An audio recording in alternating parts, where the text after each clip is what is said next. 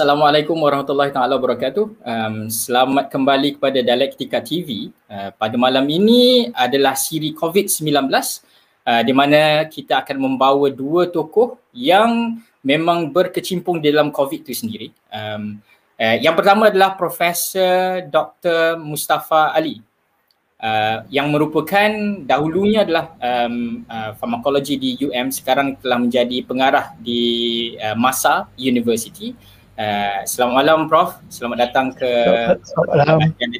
Selamat malam. Assalamualaikum. Waalaikumsalam warahmatullahi wabarakatuh. Dan uh, panel kita yang kedua yang mem, mem, akan membicarakan uh, pada angle yang mungkin berlainan sedikit adalah uh, Associate Professor atau Profesor Madya Dr. Patrick Periasami uh, yang merupakan uh, unit uh, merupakan pakar perunding di unit uh, penyakit berjangkit di HUKM. Uh, selamat malam Dr. Patrick. Apa khabar? Hi, good evening Dr. Hafiz. Very good. Okay. Thank you very much, uh, Patrick, for coming to join us. Um, baiklah. So kita akan memulakan. So uh, malam ini kita akan boleh bebas untuk berbicara dalam bahasa Melayu atau bahasa Inggeris. Uh, tak ada masalah.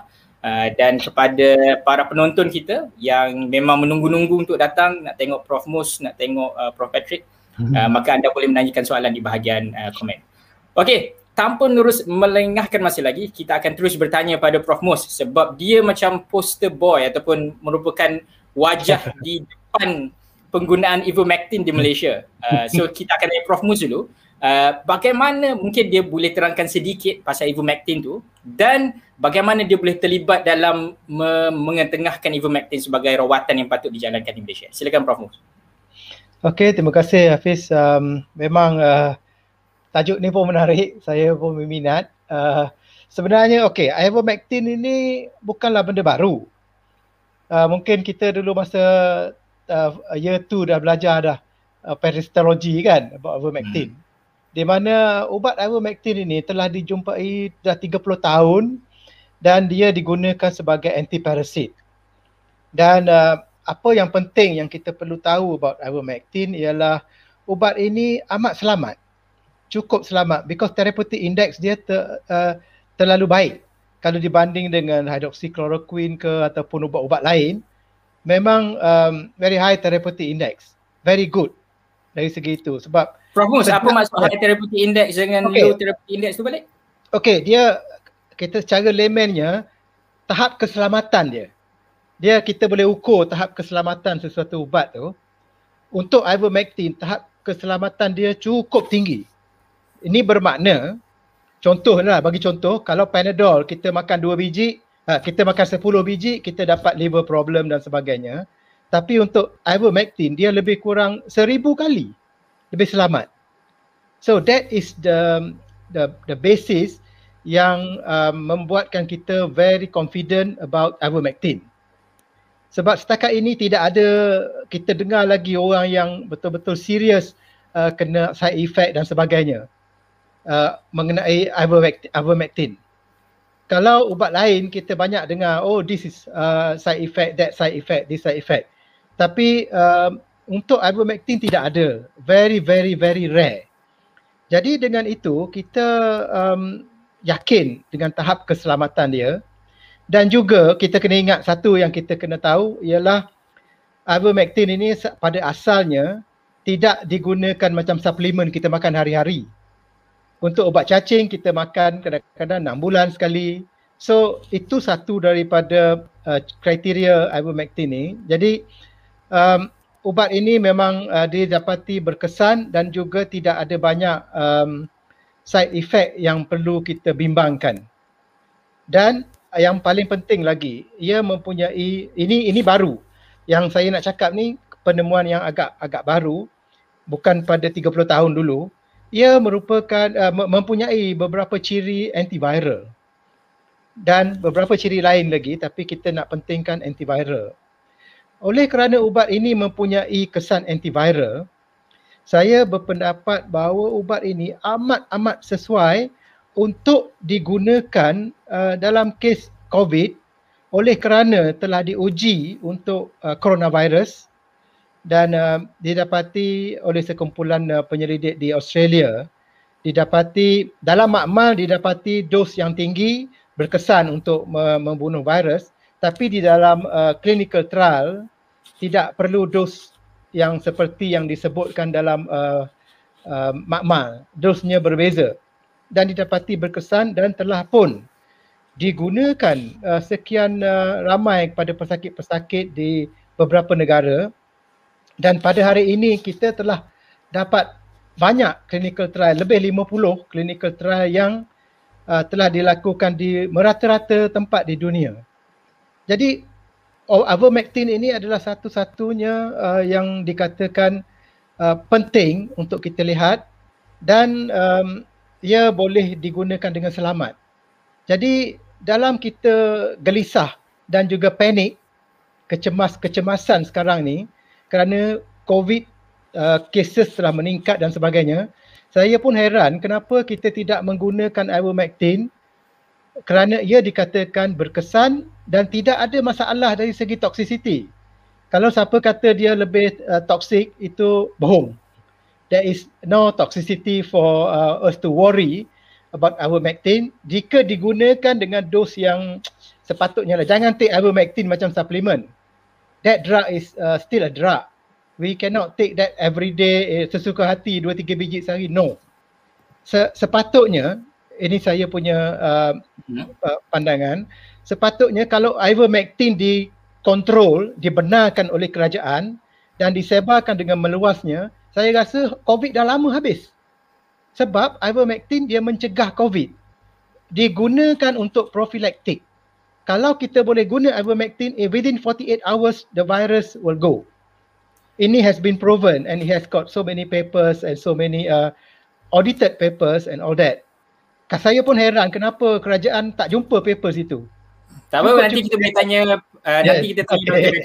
ya mungkin pada pendapat okay. dia ialah tapi Prof Mus yeah, yang okay. menarik untuk yeah. saya kan um, yeah. sebab Prof Mus dia macam salah seorang di kalangan mereka kumpulan yang macam menyokong push atau yeah. uh, kepada ivermectin ni yeah. uh, dan nak, tak dapat tidak sebab sekarang ni isu ivermectin dah jadi macam dua camp ataupun dua camp beza ada satu camp yes. yang memang menentang sangat-sangat ada camp yang sangat menyokong sangat-sangat dan yeah. malangnya camp yang menyokong sangat-sangat tu dalam dia ada banyak-banyak jenis orang. Ada yang anti vaksin lah, ada ah, ada okay. anti establishment yeah, yeah. nanti banyak-banyak. So yeah, yeah. Benda tu menyukarkan isu tu untuk dilihat dari segi okay. secara fakta. Ya. Yeah. Uh, Prof Mus. Ya, yeah, saya setuju itu. Sebab saya pun banyak orang label sebagai anti vaksin. Saya tak pernah anti vaksin. In fact, saya mengajar vaksin. saya sokong vaksin supaya dia uh, boleh digunakan tapi dalam kes COVID vaksin patut dia letak di akhir. Yang paling ke depan ialah ivermectin. That is the rational uh, thinking. Because kita kena prevent the spread of virus. Kita nak putuskan rantaian virus. Vaksin tidak buat ke kerja itu dalam masa yang pendek. Kita tengok dah dari sejak berapa beberapa tahun dah, kita masih dalam uh, keadaan panik Sedangkan kalau kita ada ivermectin di peringkat awal, kita dah selesai sepatutnya. Tidak ada isu. Jadi kita boleh teruskan vaksin. That is good.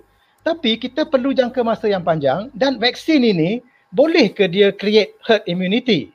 Orang yang akan ambil vaksin pun dia boleh dapat uh, COVID dan dia boleh transmit. So where is the logic that the herd immunity can happen when everybody is vaccinated? Saya tak faham.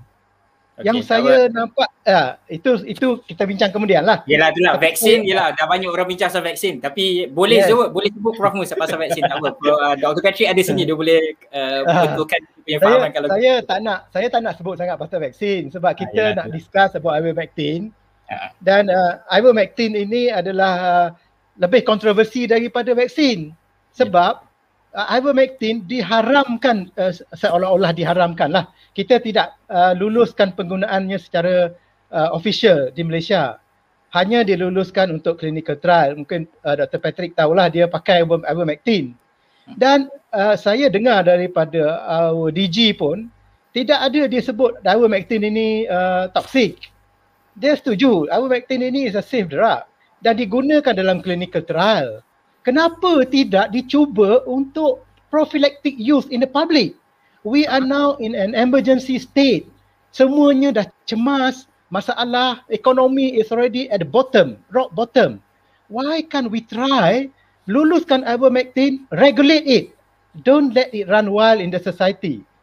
We know society can uh, abuse it or misuse it. But okay. if it is properly regulated, benarkan dia regulate betul-betul, doctors boleh prescribe bila ada uh, keadaan-keadaan tempat-tempat yang high risk, bagi ivermectin. Ada yang family jangkit, bagi ivermectin. Regulated, not free use. That is one of the way we can think of in if we want to really seriously want to address the pandemic. Itulah yang saya rasa kita perlu buat. Okay, Prof Mus, terima kasih. Uh, so Prof Mus okay. dalam uh, dalam awal kata-katanya dia kata dia menyokong ivermectin cumanya tak boleh orang ambil pandai-pandai ambil gitu je perlu regulated yeah. dan sebab tu kerajaan perlu meluluskan ivermectin sebab bagi Prof Mus ivermectin tu memang berkesan. Okay. So yeah. uh, Prof Patrick Uh, ivermectin adalah berkesan. Uh, mula-mula mungkin Prof Patrick boleh terangkan apa pengalaman dengan ivermectin uh, untuk apa stranguloides dan sebagainya dan you know pernah ada pengalaman untuk COVID dan apa pendapat uh, Prof Patrick pasal apa yang Dr. Mus kata memang berkesan.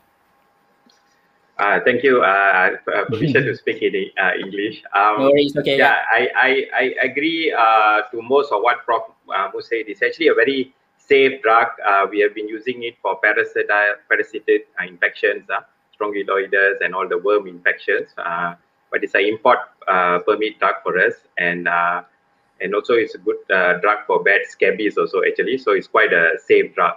Um, mm.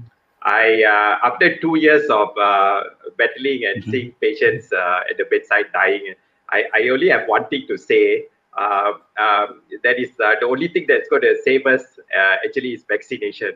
Um, uh, I mean, for, for, from a clinician point of view, uh, you know, where there's not enough ICU bed and oxygen, uh, like Prof. Musa accurately say, it's not going to stop transmission, but certainly it will reduce the transmission. Is and and um, we hope that the so-called herd immunity that the US is saying is, you know, when you reach that 80%, um, will happen uh, that one day that you will just be like a normal influenza virus. We don't want to see patients with COVID in the hospital occupying ICU bed. So mm-hmm. the vaccination, uh, it is to prevent that. Uh, at least you know 99%. At least we can see from our other studies. At least you don't get end up in ICU and die up to 99%. So for me, like a clinician at the bedside, that's the most wonderful use. Lah. Uh, so I, I'm thinking it as a as a prevention. So uh, so I'm a hardcore uh, vaccination uh, believer. Yes. So having said that, um, I'm I'm not in the pro camp or the uh, negative camp. I, am saying that like Prof. Musa accurately said, there's more than 50 over studies. You know, 18,000 over people have tried uh, ivermectin. We won't have time to go through all those studies and uh, you know the issues with all those all those, those studies. Um, I mean, people have tried uh, in prophylaxis. People have tried in mild illness. People have tried in moderate illness, severe illness, uh, and uh, we, I would say uh, venture out to say with different outcomes, and depends how you read the papers, but Having said that, uh, we also have tried to use ivermectin in our hospital when we had the chance, and we're going to analyze our data. And uh, so I, I can't say 100% uh, if I had, you know, for one minute think that it worked, uh, mm-hmm. I would have run to Ministry of Health and said, you know, this is the miracle drug. I can't because uh, mm-hmm. before we had ivermectin and after we had ivermectin, our ICU were full, our wards were full. Uh, we had the same problem. Uh, so that's my experience with ivermectin. Uh, but I would love to discuss later about you know about all these issues about prophylaxis, mild, moderate. We can can discuss it. Yeah.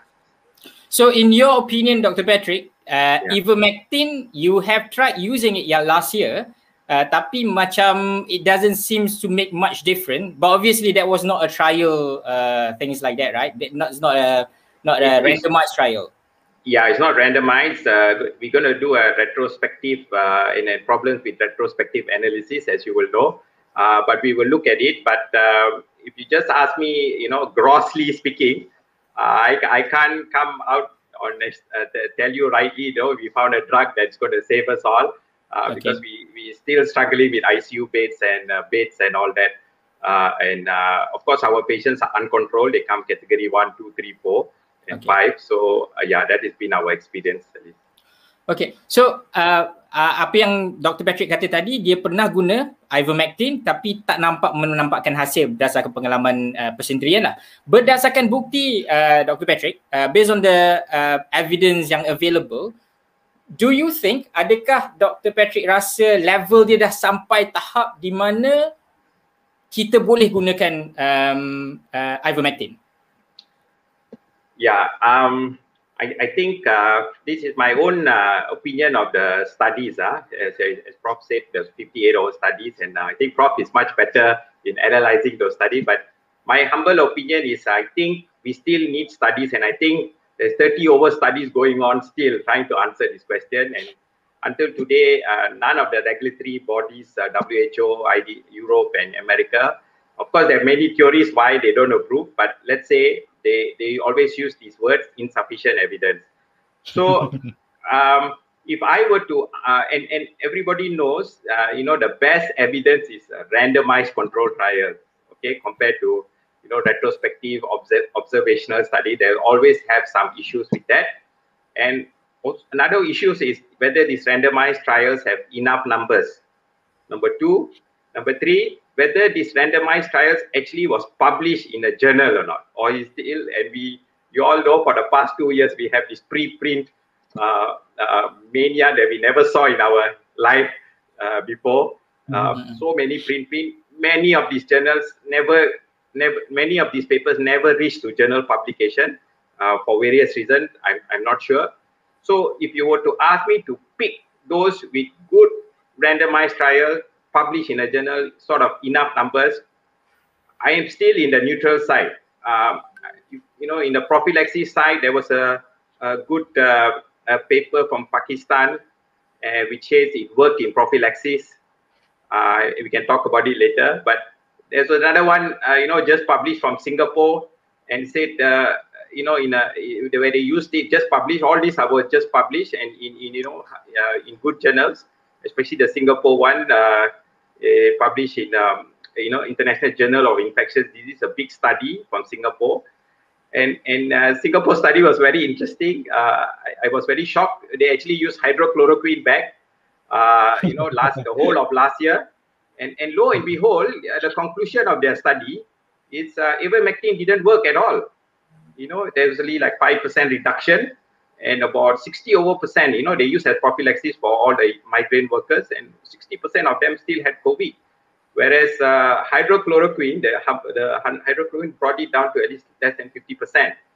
And even povidone iodine gargle uh, brought it down to uh, 50%, less than yeah. 50%. So that was in Singapore, and it's just published in a, in a you know, a European journal. So I think the jury is still out. Uh, I'm, I'm just picking up those big randomized trial that published in journals. Uh, you know, that's why I think uh, that one the same issues with mild symptoms. Uh, if you look at mild symptoms, there was a you know a Pakistan study uh, that looked at uh, you know at uh, close contact with uh, family members who are close contact with positive cases, and and they published and showed uh, you know market uh, reduction in uh, patients who had developed symptoms. They never studied the COVID, but they showed reduction in symptoms. So that was uh, interesting. Uh, but at the same time, uh, you know, I call it a, paper that came out from JAMA. I think some people will know. It's called the EPIC trial.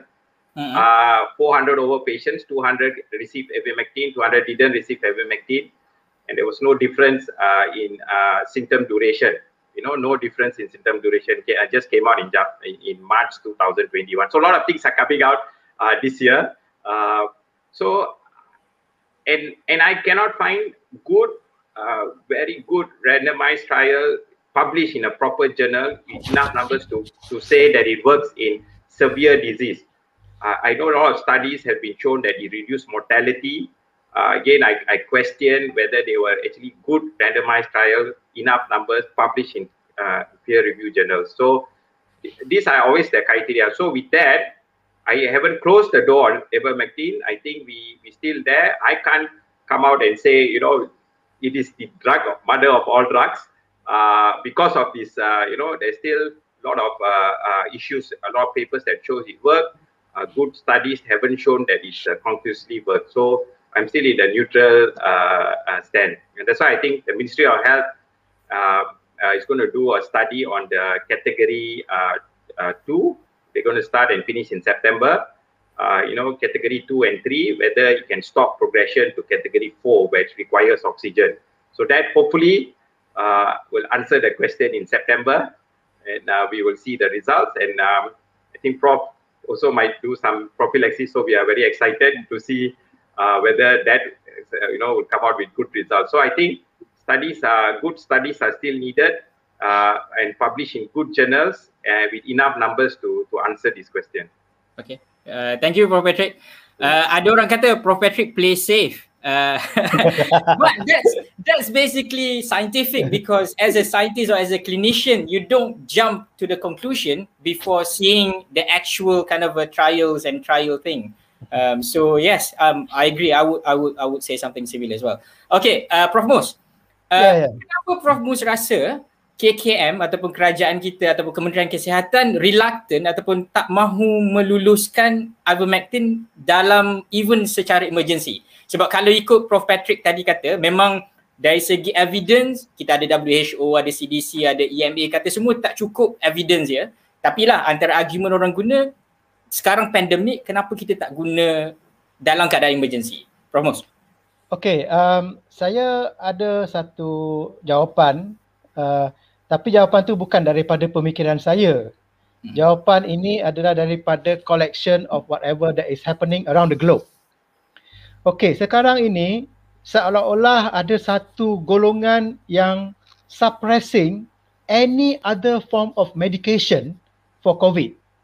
They only want vaccine. Is this is what is I have gathered from my um, whatever sources that I can get, and this body is controlling everything, termasuk kita punya um, um, negara pun. Dalam ikut kalau ikut uh, uh, the, the the the perspective. Okay, ini bermakna um, ubat-ubat yang tidak uh, yang yang tidak bukan vaksin untuk uh, COVID tidak ada support. Terutamanya ubat ivermectin lah sebab uh, banyak sebab dia. Saya akan bagi sekejap lagi. Kerana uh, vaksin adalah tumpuan mereka. Jadi kalau kita tengok sekarang dalam WHO, apa-apa lain pun semua tak boleh. Except for expensive drugs. Kalau expensive drugs, you can use it. Rem, remdesivir is used. But they are not supposed to be very good. A lot of comments from clinician that they are not really effective. Tapi dibenarkan digunakan uh, beberapa kali, uh, beberapa apa apa ni as a, a global medication. Tapi tidak untuk um, ivermectin. Dan juga sekarang ni kalau kita tengok today or tomorrow, you can try. The moment you put ivermectin in any of the your uploading, habis. Dia block the the site. Saya baru stage tadi Prof Mus banyak ivermectin nak tahu. Boleh je. lagi? Okay. Dapat. Boleh lah, dapat. Paper Saya- dalam PubMed pun banyak paper ivermectin. Pak Uh, Med okey. Pak Med okey. But the kalau Dah. YouTube. YouTube. Ya? Yeah. Uh, tapi uh, Prof Mus, Yeah. I mean that's borderline macam conspiracy sikit-sikit kan. Dia macam Betul, betul, betul. Yes. uh, Kita tak tak ada bukti. yelah itulah ha. Kita tak ada bukti. Tapi kita from reading, that is what we perceive. Okay. Tapi apa yang kita nak tengok sekarang, kenapa kerajaan kita tidak gunakan ivermectin? Sebab kita berdasarkan pada WHO. WHO guideline. Hmm. Tapi it is a guideline. It is not a law. If we think that it is useful, it works for our people and it can address the pandemic, revive the economy, help the poor people, by all means they should do it. There is nothing to lose. Ivermectin is not toxic. There is nothing to lose. Why are you talking about toxicity kan? It's already proven safe and it is very effective. Kalau dia tak cure pun, an attempt is good enough because dalam drug, not all drugs can cure. Some people, it doesn't work. But at least you try. The most important is safety. As long as the drug is safe, you ought to try. And if you think it is safe, you don't try and the patient die, that is criminal. That is crime. Betul tak? I want to ask you Hafiz, betul tak? Uh, bergantunglah kot. Kalau kita try sesuatu yang belum dibuktikan, so saya rasa yeah. macam berat hati sikit lah sebab nanti orang akan tambah apa benda semua sekali. Okay. Lempar vitamin, Even lempar benda yang okay. safe tapi tak terbukti. Yes. Even if you want to talk about bukti, uh, vaksin pun tak ada bukti yang sepenuhnya. There is no long term proof that it is safe. That is only for emergency use. But why not ivermectin goes into the same phase? So yeah. dari segi bukti Prof Mus, yeah. tadi Prof Patrick kata dia macam tak yakin bukti tu betul, macam betul, yeah. sampai tahap kan. Prof Mus rasa yeah. bukti tu dah sampai tahap ke ataupun disebabkan oleh okay. kita okay. dalam emergency kita patut guna? Okay, I don't blame Prof Patrick. Uh, uh, because kan, ivermectin is more uh, more effective to be used in the early stage. Because ivermectin is more active in um, killing the virus. In the later stage, they are we need more uh, more uh, medication for the inflammatory for other thing. Ivermectin works in a in the lesser extent on the anti-inflammatory. They are more on the viral um, destruction. So ivermectin should be in the early phase. Saya pun heran kenapa kementerian pilih yang uh, stage 3 and 4. Whereas kalau dia pilih stage 1, it will be much more beneficial. See uh, uh, ataupun prophylactic more beneficial. Because right now we are very very uh, in need of something to stop the covid. The the patient tak ramai sangat tapi the the the spread ni is detrimental to the economy. Nationally it is not good because kita tak boleh curb the spread of the virus. That is our main concern sekarang because kita dalam emergency dan kita pun tenat dari segi uh, public issue or um, social issues. So we need to address that part first. Of course, in the clinic, there are a lot of things that we can do. There are so many drugs, uh, anti-inflammatory, ke, uh, steroid. Ke. But what I'm talking is now in the prophylactic stage, which is very critical. Okay. Our problem now, because MCO and all that, if we can address that, kalau ada 10 orang kena COVID tu, we can still manage. ICU bed tak akan penuh. Tapi if you don't stop the spread, soon you will never be able to to cope with it. Herd immunity is in Malaysia kan will be a long time because kita masih dalam proses vaccination. I hope the process can can be uh, accelerated. Tapi it doesn't look like it can be done that fast. Okay, so that is my concern. Uh, pasal yang pasal ialah uh, sebab biasanya dalam konspirasi ataupun borderline konspirasi ni kita selalu memanggil pharmacology pharmaceutical company dan sebagainya untuk dapat untung dan sebagainya tapi ada dalam yeah. uh, mungkin Prof boleh betulkan saya kot dalam cocktail of covid tu kita ada steroids di mana kalau tak silap saya steroids tu dah dah wide use tak ada pharmaceutical company specific pharmaceutical company yang yang pegang uh, dexamethasone ataupun methylprednisolone digunakan. Kan Prof Patrick, betul? Ah uh, yes, correct. Yeah. Hmm.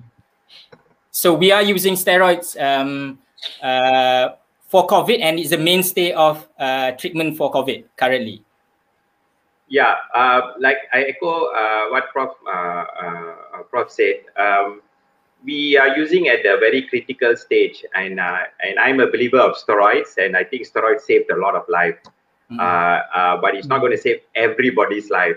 Uh, we still people with steroids, uh, with high expensive drugs like IL-6 inhibitor, tocilizumab, people still succumb once they reach category four. Once they need ICU care, 30 to 40 percent. In fact, some places even up to 50 percent will die. So it's a very bad disease. So we always uh, looking out for anything that can stop progression uh, even prevent preventing you know for people to develop the the disease and actually progress to category three and four. So uh, like what we are using uh, this remdesivir which is not available to us in in in in, in malaysia i haven't seen anybody uh, also actually shouting about it why it's not available. We are using a drug called favipiravir it's yeah. not in a who listed as drug uh, because of some small studies in uh, in uh, uh, Japan and other places. We are using it. In fact, uh, the Ministry of Health is just finished, I think, hopefully finishing or finished recruiting to see whether it even works for population. And if it doesn't, then I think we will pull back from that. So, you know, there are a lot of drugs trying to prevent this progression, colchicine, budesonide, uh, ivermectin, right? Trying to pr- pr- Yeah. uh, progress, but um, I still feel, uh, you know, up to now that the only thing that uh, actually stopped, at least in Malaysia, for people from dying, a lot of people got COVID after the vaccination. True, but I haven't seen anybody died due to COVID after two weeks of vaccination. They all got COVID. Most of them got mild illness. They don't end up in ICU. A lot of people took ivermectin, died, still end up in ICU. That is my own experience. I haven't seen anybody, at least in Malaysia, who took vaccine two weeks later died of COVID pneumonia. Okay. In the worldwide aspect, yes, uh, we still see 1% still dying of COVID due to COVID complication that has been seen. But I haven't, you know, if you ask me for it to prevent death by 99%, I think that's a miracle cure already. Okay. Uh, so I, I, I don't want ki- kita punya message masih lagi sama. Even Prof Mus pun akan kata bahawa vaksin tu ya berkesan cuma dia mempertikaikan lambat sikit lah untuk sampai kepada herd immunity tu. Tapi uh, Prof Patrick kata siapa yang vaksin memang dia punya kesan tu boleh nampak walaupun dapat COVID tapi kat Malaysia tak ada lagi kes yang orang meninggal sebab COVID selepas vaksin. Setakat yang kita tahulah. Um, okay. Um, so banyak soalan-soalan kat tepi tu. Sambil-sambil tu saya baca. Dia masih lagi berkisar ada orang tambah kepada evidence ni oh orang ni buat kajian ni orang ni buat kajian ni. Tapi lah saya rasa secara keseluruhan uh, dari segi level of evidence WHO ke EMA ke semua badan-badan besar masih lagi kata ivermectin belum mencapai tahap uh, uh, tahap yang tinggi untuk direkomendkan uh, ataupun disyorkan untuk kita guna. Cumanya ada argument yang macam Prof Mus kata tadi dalam keadaan emergency uh, kenapa kita tak ambil langkah yang mungkin uh, uh, lain sikit daripada yang biasa. Okay, um, pasal trial tu um, yang yang akan digunakan di Malaysia, saya lihat sikit yang Prof Patrick um, dari segi uh, cara dia buat sebab kita semua menunggu-nunggu trial ni lepas habis trial oh bulan 9 nanti kita dah tahu boleh guna ivermectin ke tak. Tapi bila kita tengok trial tu dia bukan placebo control. Dia adalah uh, bu, uh, comparison dia adalah standard of care. So ada je orang akan kata lepas result dia katakan result dia elok, dia akan kata oh ni adalah bukan double blind placebo control. Uh, so kita masih lagi kena tunggu WHO ataupun kena tunggu EMA untuk recommend um, uh, ivermectin. What do you think? Yeah, yeah. I think uh, in life, there's always going to be one randomized trial show it worked. Just like what happened with the mild cases, you know, Singapore showed it didn't work. Uh, and same thing with moderate. And uh, I think that's why they come out with all this uh, systemic review, meta-analysis. And mm-hmm. systemic review and meta-analysis only can analyze how good the study is. The study is not so good, then it goes on. So I think in life, a lot of uh, diseases, uh, you will have a lot of randomized trials that show it worked and a lot of randomized trials that shows it doesn't work. Then people argue about the study design and things like that. So at least I think it will answer a question in our local setting. I think the, the, the reason I, I was not in the uh, person who designed the study, but I think they wanted to to use in these years, you know, 50 years and above, uh, category two, that means with symptom, as you know, the disease is like 85% you're to 90% you will get it mild and recover. And you know, in that in Malaysia, predominantly, I, I know people 20 years, 30 years still are dying, but predominantly are in the you know 60s and 70s, especially 70 and above. That is the why. So they thought, let's see how in mild symptoms or patients without oxygen requirement, early seven days, patient with comorbidities, that is the one that's killing, and see whether you know there's any effect. And uh, of course, we really welcome others to do prophylactic studies in Malaysia also, uh, because we also want to see, uh, you know, just because it didn't work in Singapore, uh, whether because other countries it, it seems to work, okay, in like in, you know some countries it, it works, but other countries it doesn't work. Uh, of course, the numbers must be there, so we can actually look at it. So we doesn't mean it doesn't work that we shouldn't do uh, further studies because it's very important to get more data on it. But uh, yeah, back to your question. Uh, I mean, you, you, will be an argument, but I think if it if it works, I think uh, most likely the ministry should, you know, uh, uh, uh, be using it for that category because to tell you the truth, there's no golden drug to stop the progression from okay. uh, category one to uh, category four. Yeah. All right. Okay. Okay. Uh, thank you, Prof. Patrick. Uh, Prof. Mus, uh, pilih yeah, soalan. Ni pilih yang susah-susah aja ke? uh, pilih yang susah-susah je lah. Uh, uh, so, dari segi, yelah, um, ivermectin jap eh. Um, okay boleh boleh saya saya saya tambah sikit dulu ke tak? Ah boleh boleh ha nak ah, komen. Ah, okay. Ya, yeah, saya nak komen sikit dulu because uh, it's very important untuk kita tahu uh, sekarang ini kita sibuk nak dapat bukti clinical trial. Hmm. Kita sudah ada pun clinical trial yang banyak dan juga meta analysis. Meta analysis ni dia analyze all the clinical trial and make it one big one. Hmm. And this meta analysis confirmatively proven that it is working. It is working and useful. So why do we need to reinvent the wheel? Do we need to reinvent the wheel again? And kita dalam critical. Kita are in emergency. Do you need to think bila you are going to war, are you nak nak tengok uniform color apa ke? Uh, we are not going to do that. We are going to fight. So the, we don't need to re, redo the, the trial and all that dalam dalam uh, medication safety is the first and ubat ini among the safest drug in the world among the safest drug in the world. Already proven. So we kalau kita bagi kan kalau kita bagi dia tak baik tak apa. But it is safe. We are covered. It is safe. Must be regulated. Yang Tapi yang saya nak sebut kita bila kita open the floodgate tu macam kalau kita guna ubat yang belum terbukti secara keseluruhannya nanti okay. orang akan tambah lagi. Asal tak minum air banyak asal tak makan vitamin ni asal oh, no. tak wait, so, wait. Okay dia one when i say uh, uh, open the gate it must be a regulatory a regulated situation kita bukan nak bagi uh, campak je dekat orang ivermectin bagi dia ambil sendiri no ivermectin is still a drug any drug has got their adverse effect or side effect. So it must be uh, treated as a drug. Tapi this drug is much much safer than the rest of the drug. So kalau government boleh benarkan digunakan tapi regulated given by doctors given to specific people people who are in really need the frontliners and all that bukan semua public kalau orang tu duduk dalam rumah tak keluar we don't need to give ivermectin you don't need to take ivermectin every day. No, I don't agree because it is not supposed to be used that way.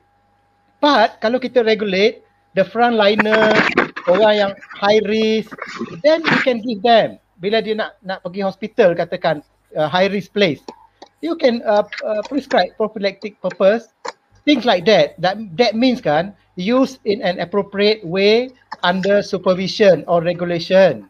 That is what I mean. So kalau kita boleh buat macam tu, uh, I don't think uh, that we cannot address the pandemic.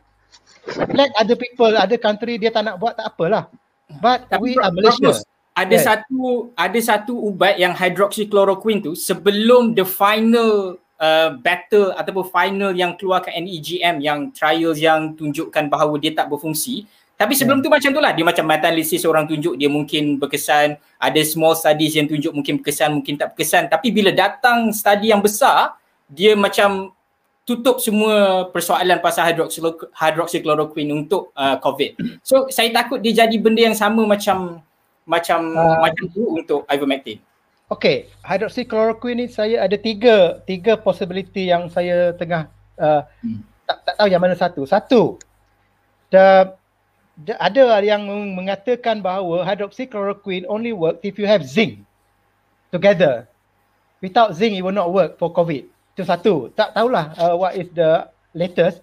Hmm. And then, ada juga kata the journal yang publish on hydroxychloroquine tu, they they are not uh, not supposed to do that. They are pressured. Dia tak bagi lepaskan. Uh, sekali dia keluar, lepas tu dia, dia tarik balik. And then dikeluarkan balik. So this is a very uncertain. I don't know what is happening. And then hydroxychloroquine juga dia low therapeutic index. Dia bahaya, lebih bahaya daripada ivermectin. So we cannot play around with hydroxychloroquine. If somebody take overdose, it is not safe. But ivermectin is different. See, we have looked into this. I don't recommend uh, hydroxychloroquine because you cannot simply give. It is not a safe drug. Okay. But uh, ivermectin is very safe. Very safe. Tapi lah yeah. sel- saya nampak selagi WHO ataupun selagi trial tu tak habis, dia untuk kerajaan kita nak push tu sebab masih lagi berpegang pada kita perlu ada bukti yang kukuh untuk benda tu. Itulah, itulah. Hmm. Sekarang ni sama ada kita berani ke tidak. We are not bind to follow WHO. Why should we why should we follow WHO? Uh, why why do we have because kita mungkin tapi kerajaan uh, dia dia ada macam uh, collateral tapi there are instances where we can we can deviate. We we can we can even talk to them. We want to try. See, we go in the large scale trial, but WHO memang tak akan bagi. Itu saya pun tak dah boleh agak dah. Yeah. They will never allow us.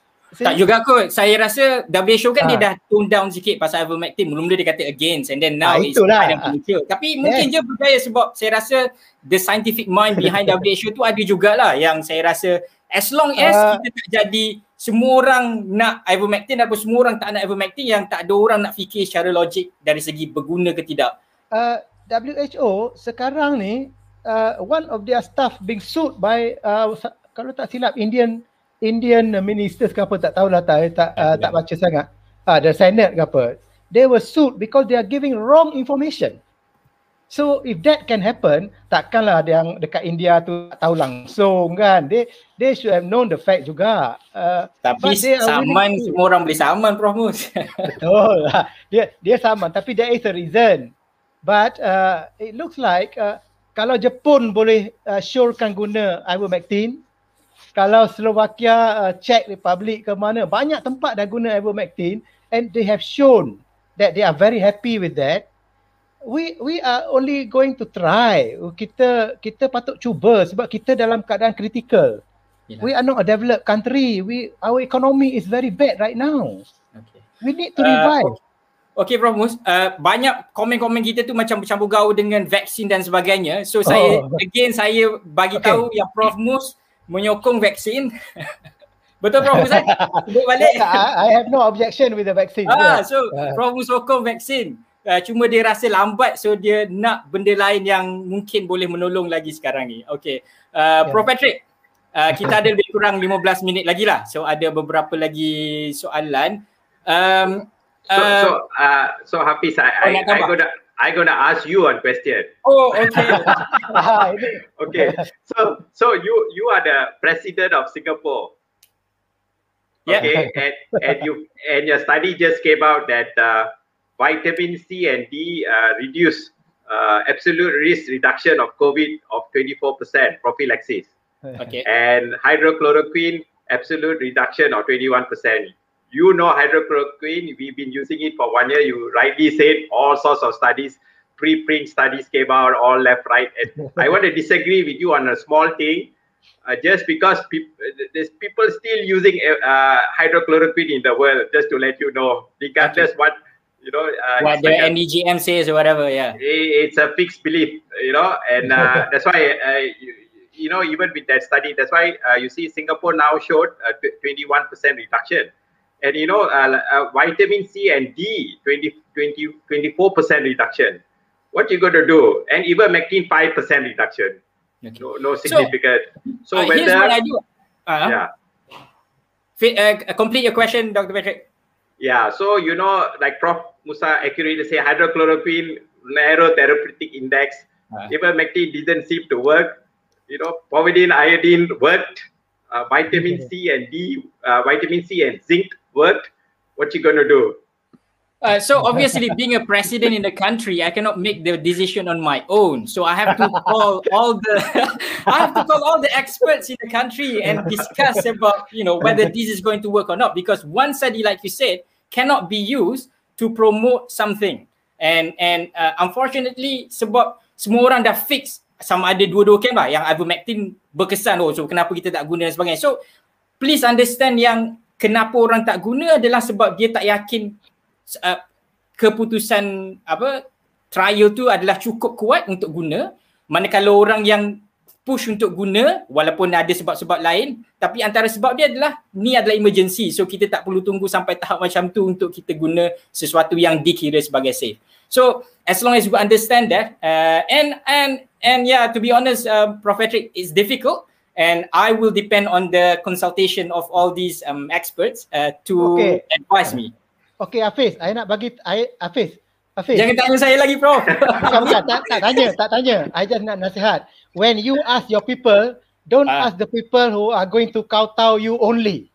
You ask the people who are in the know, who are neutral. Uh, Kalau yes, tanya, certainly. Uh.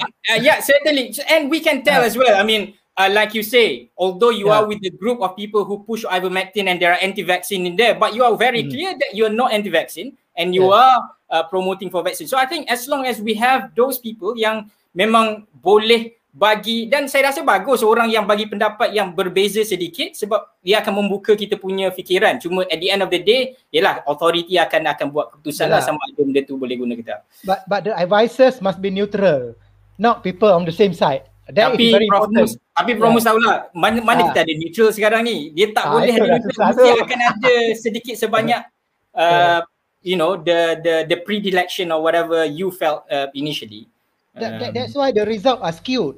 That is why the reason yang I boleh cakap sekarang, the results are skewed.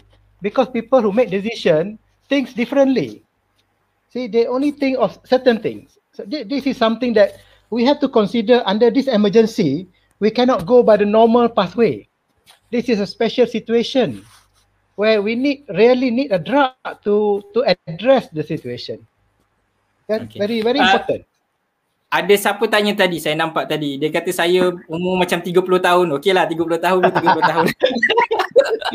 Tapi uh, uh, apa dah? Encik halis tadi uh, oh terlupa tak nampak. Dah banyak sangat dah, dah. umur 35 dah lupa habis dah. Okey. Uh, itulah okey. Uh, uh, so okey. Uh, dari segi uh, FLCC kita sebut sikit lah kot FLCCC yeah. uh, Prof Mus yeah, mungkin yeah. dah biasa lah kot sebab mereka yeah. memang push dari segi ivermectin ni untuk digunakan uh, yeah. tapi lah um, ada orang kata apa pendapat Mus uh, Prof Mus pasal yang uh, uh, FLCCC group tu memang sentiasa oh. diikut lah apa-apa study yang dia buat Okay, saya tengok FLCC ni, they are the the leaders in uh, chest medicine, in um, anesthes- anesthesiology. There are many people inside there. Some are anesthesists, um, infusion people there, um, lung people are there. There are a lot of specialists there, and most of them they are among the top leaders who has publication uncountable, and their their age index is very very high. These are the people whom we sought to when we are in problem they are the teachers, world teachers. So they have enough information, enough uh, um, experience to decide on certain things. See, and the world respect them. So what? Who are we to say, oh, you are not right, lah? And this is not a one person opinion. This is an alliance. Alliance means there are many people there who decide. They are all top people. Bukan seorang dia yang top. Macam Pierre Corey, uh, Paul Marik, these are the, the, the expert, world expert. So, okay. okay, so that is one thing. And second thing, he also based on research done in many parts of the world yang kita cerita awal-awal tadi kan. Any clinical research are all subject to audition, auditing. They are under special uh, clinical trial protocol. Wherever you do it, you want to do in any country pun, the auditing process is still the same how can we say this paper low quality, that paper low quality to the Malaysian as if all papers are low quality? That is not right. Because when you do a clinical trial dekat UKM ke, UM ke, USM ke, they are the auditing system is the same. There is no such thing as oh UM low USM low quality. No. UKM low quality, UM je tinggi. It cannot be that way. It's not it's not true. Semua uh, okay. clinical trial sama. So, Prof Patrick, pasal uh, okay, uh, thank you Prof Hus. Tapi lah, uh, low quality is not based on where is it coming from, but the way they yeah. doing the study. Uh, Prof Patrick, a little bit on FLCCC. If you have read about FLCCC, uh, can we trust what's in the website? Yeah, I think they, they are they are very unique uh, in their approach uh, in their algorithm. They are very extensive uh, in uh, all manner. Um, I, I I I also not sure whether more is good uh, less is more. Or, or, of course, other places in the US are just using the basic uh, medications. You know, just the dexamethasone, whereas they have a lot of protocol from a lot of vitamins to even IV vitamin C, which we have also used in in Malaysia as well. So um, again, uh, I want to go back to the original thing. A lot of the studies also uh, shown that it worked. There's also more or less studies like vitamin C that showed that it didn't work. Uh, and you know, we it's very hard to say conclusively that it's going to work. Uh, of course, those who feel there's nothing to lose, and it's like Prof said, if it's safe, and you know there are studies that shows that it works, and as long as it's safe, then you should give it a try. There's no other option. So I, I view it like that. I don't follow exactly everything that they say they are what because um, uh, there's also conflicting evidence. Uh, but yeah, they are certainly very unique and uh, you know very extensive in their approach uh, in COVID. Okay. Um, so kita ada lebih kurang 10 minit lagi. Uh, saya pun Okey lah. Um, uh, mari kita tengok soalan-soalan yang ada. Uh, ada apa-apa nak tambah Prof Mus? Um, so, we have uh. talked about ivermectin plenty. Um, ada ke tak tadi ada Prof Patrick ada sebut sikit-sikit kan pasal uh, vitamin C ada campur lah sikit-sikit and still e, even though ivermectin evidence mungkin lagi tinggi sikit lah kot daripada yang semua vitamin dan sebagainya uh, but you know there's nothing to lose to certain extent because ubat-ubat tu kemungkinan besar kurang dia punya side effect dia walaupun tak. Uh, tapi Prof Mus, apa kata yeah, yeah. kalau ada orang kata oh Prof Mus kata Ivermectin bagus mari kita beli kat Shopee ataupun vitamin C bagus jom kita beli je makan yeah. macam biasa. Ah itu saya tak galakkan. Okay. Uh, I don't really encourage that because um, you see ya uh, Ivermectin I, saya dah cakap tadi kan Ivermectin is a drug. So when you say a drug and you need to be very careful because kalau dia tak ada tak ada kesan pada badan kita langsung it will never be active it will never be useful the fact that it is useful because it can do something to our body hmm. so when we have a drug we cannot simply take like vitamin see even vitamin pun some some vitamin you cannot take excess so that's why i said the government should take the lead not the rakyat now because government restrict the rakyat has to go by themselves to find and steal and beg. Now everywhere, the ivermectin dah naik harga, dah melambung because government ban the drug. This is the reality sekarang ni. Sorry to say this, but because of the government's action, they stop ivermectin and they restrict it.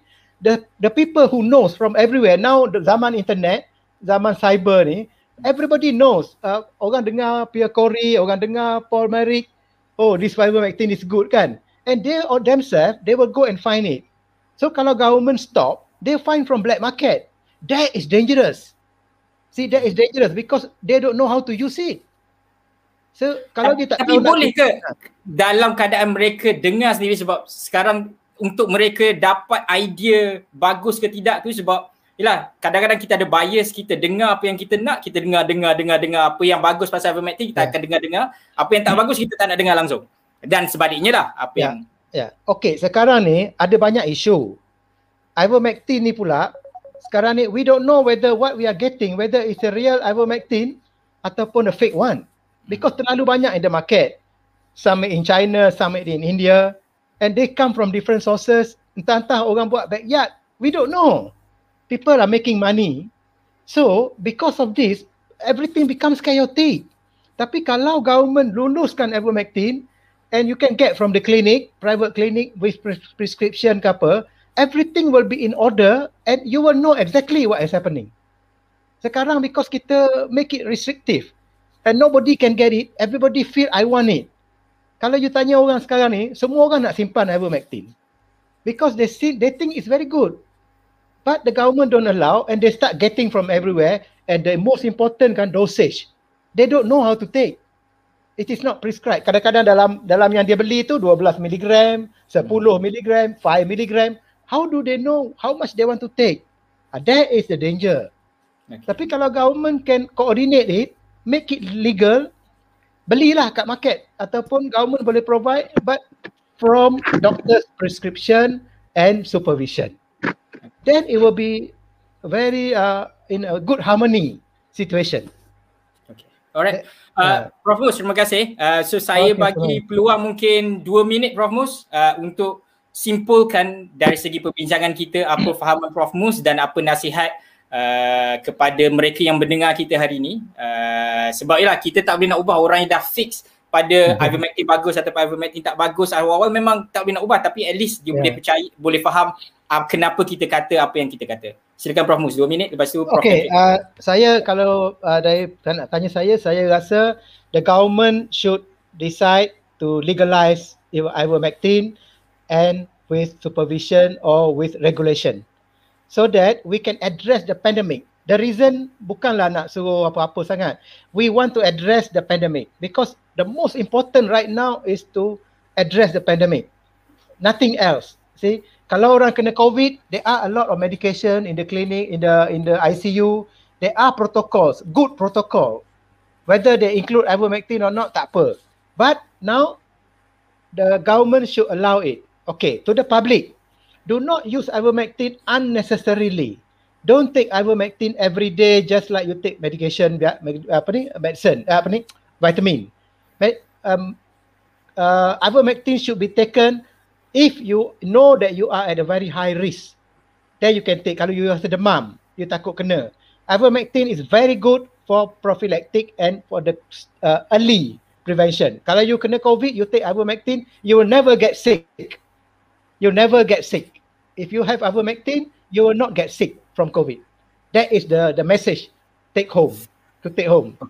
So please uh, reconsider legalize ivermectin and regulate it you will help the people, you will help the country, you will save the nation. That is my Okay, terima kasih Prof Mus. Uh, saya tahu oh. mesti bila Prof Mus kata tu ada yang nak kata tapi tak apa. Ni adalah rumusan kita. kita kena habis dulu Prof Mus. Okay. Uh, saya persilakan. Ah, tak apa. Jumpa lagi Prof Mus. Uh, uh, uh, uh, next adalah Prof Patrick. Dua minit. Uh, mungkin simpulkan rumuskan apa bincangan kita. Uh, yeah, I, I think if uh, if anything I learned from these two years uh, uh, battling with uh, COVID, uh, if I got 30 minutes to spare of my life, uh, if you ask me one thing that I can do you do is to go and get yourself vaccinated. That's the end of it. Uh, get yourself vaccinated. We don't want to see you in the hospital, in the ICU, dying from COVID. Like I said, I haven't seen anybody took the vaccine, never met them in ICU, never see them die of COVID. So that's the only thing that you can do to prevent you from dying, at least 99% to 100%. Second thing is do not buy ivermectin from online because it's for animal. Okay, don't buy ivermectin. I know some people do. Do not buy it. Like Prof directly say. For me, I still think that I'm neutral.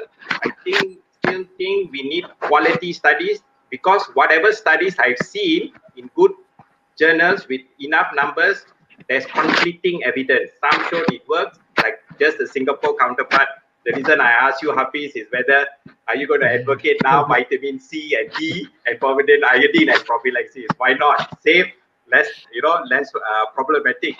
Okay, so um, that is one option. So I still think that we need good quality studies for everything. Yeah. Okay.